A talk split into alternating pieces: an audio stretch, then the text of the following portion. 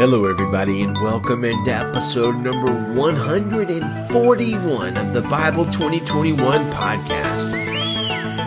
We are reading the fifth chapter of Romans today, and our focus is on how we can possibly rejoice in the face of suffering. So every day we go through a chapter of the Bible a day, trying to glean as much truth from that chapter and live what we learn. Welcome aboard to new listeners in Abu Dhabi, United Arab Emirates, Sao Paulo, Brazil, parts unknown Russia, Nagaland, India, Salinas, California, Wilkes-Barre, Pennsylvania, and Lincoln, Nebraska. Thank you all for joining us. Please do consider sharing the show with your friends and neighbors and acquaintances, either by social media or maybe doing something like uh, leaving a review on Apple Podcasts or just telling somebody one on one in person. You can point them to our website, which is a great place to subscribe, Bible2021.com. That's Bible2021.com. You'll also find a contact page, show notes, transcript, that sort of thing there.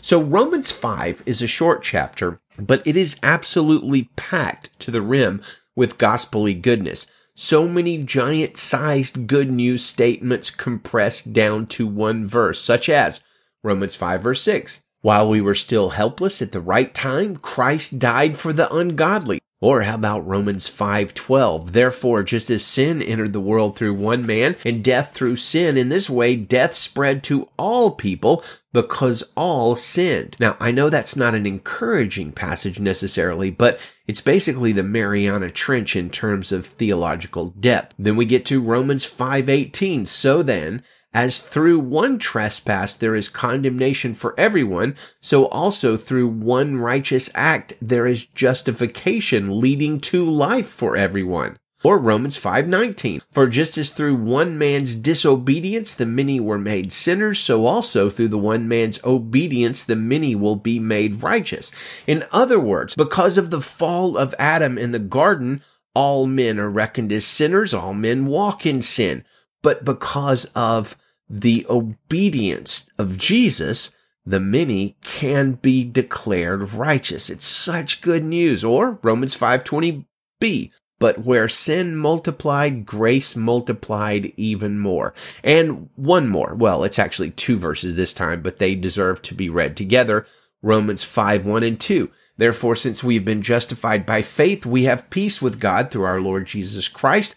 We have also obtained access through him by faith into this grace in which we stand, and we boast in the hope of the glory of God. Well, that verse says we are declared righteous or justified and spotless by faith, not by works.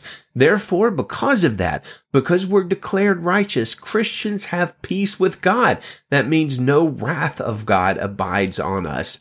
We are declared righteous through Jesus. Not only that, but we have obtained access to God through faith so we can boldly bring our prayers and requests to Him because of His grace by which we stand. So good. Well, let's go read the passage and then we will talk about the one sort of stupefying, mystifying, mind boggling truth we see in Romans 5. See if you can hear it as we read it. Romans chapter 5 verse 1 in the English Standard Version today. Therefore, since we have been justified by faith, we have peace with God through our Lord Jesus Christ. Through him we have also obtained access by faith into this grace in which we stand, and we rejoice in hope of the glory of God. Not only that, but we rejoice in our sufferings, knowing that suffering produces endurance, and endurance produces character, and character produces hope, and hope does not put us to shame because God's love has been poured into our hearts through the Holy Spirit who has been given to us. For while we were still weak at the right time, Christ died for the ungodly. For one will scarcely die for a righteous person, though perhaps for a good person one would even dare die. But God shows his love for us in that while we were still sinners, Christ died for us. Since therefore we have now been justified by his blood, much more shall we be saved by him from the wrath of God. For if while we were enemies we were reconciled to God by the death of his son, much more now that we are reconciled shall we be saved by his life. More than that, we also rejoice in God through our Lord Jesus Christ, through whom we have now received reconciliation. Therefore, just as sin came into the world through one man and death through sin, and so death spread to all men because all sinned, for sin indeed was in the world before the law was given, but sin is not counted where there is no law. Yet death reigned from Adam to Moses, even over those whose sinning was not like the transgression of Adam, who was a type of the one who was to come.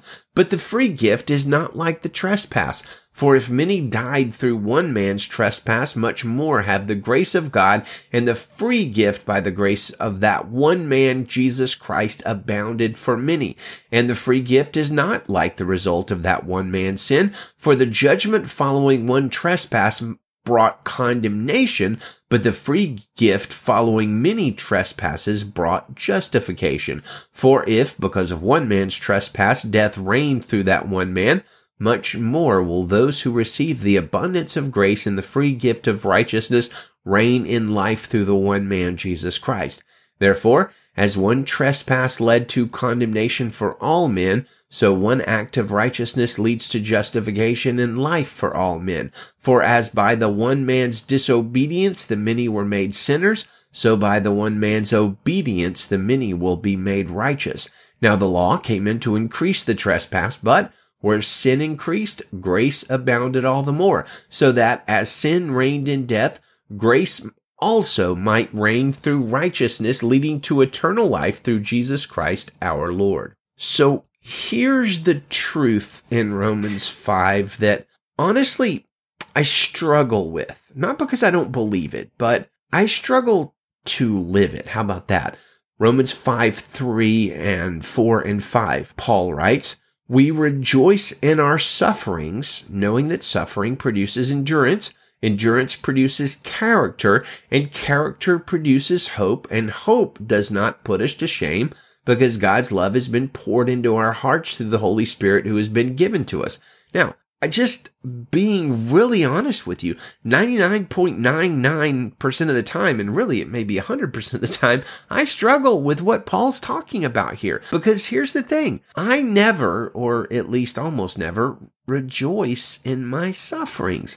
Uh, maybe afterwards, and I can see the good effects. Yeah, I could see, I could do that sometimes, but basically, when I'm suffering or somebody I love is suffering, I almost always lament in my suffering, struggle with my sufferings and wish I wasn't suffering. And I don't think that's wrong necessarily, but in me, I think it's a genuine sign of some level of immaturity because the Bible makes it pretty clear that suffering is ultimately for our good. And you know what? I'm supposed to rejoice in those good things, says the word of God today.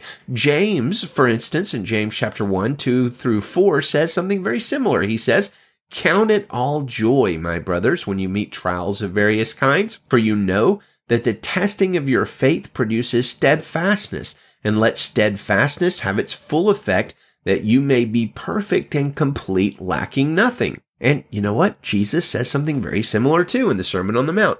Matthew 5 verse 11. You are blessed when they insult you and persecute you and falsely say every kind of evil against you because of me.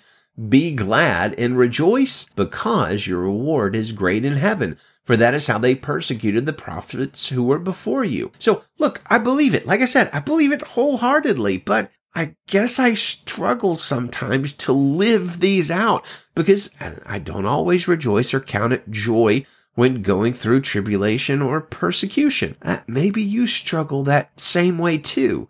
Maybe that's not easy for you. I suspect it's not easy for any of us. And you know what? Since we're both struggling, let's go get some insight from John Piper to better help us rejoice and glory when we go through sufferings. Piper says this, it isn't strange for people who have lived long enough to re- realize what Paul Brand, the missionary surgeon to India, wrote in his book, The Gift of Pain. Brand says, I have come to see that pain and pleasure come to us not as opposite, but as twins, strangely joined and intertwined. Nearly all of my memories of acute happiness, in fact, involve some element of pain or struggle. Piper says, I've never heard anyone say, the deepest and rarest and most satisfying joys of my life have come in times of extended ease and earthly comfort. Nobody says that. It isn't true. What is true is what Samuel Rutherford said when he was put in the cellars of affliction. Rutherford said, the great king keeps his wine there, not in the courtyard where the sun shines. What's also true is what Charles Spurgeon said.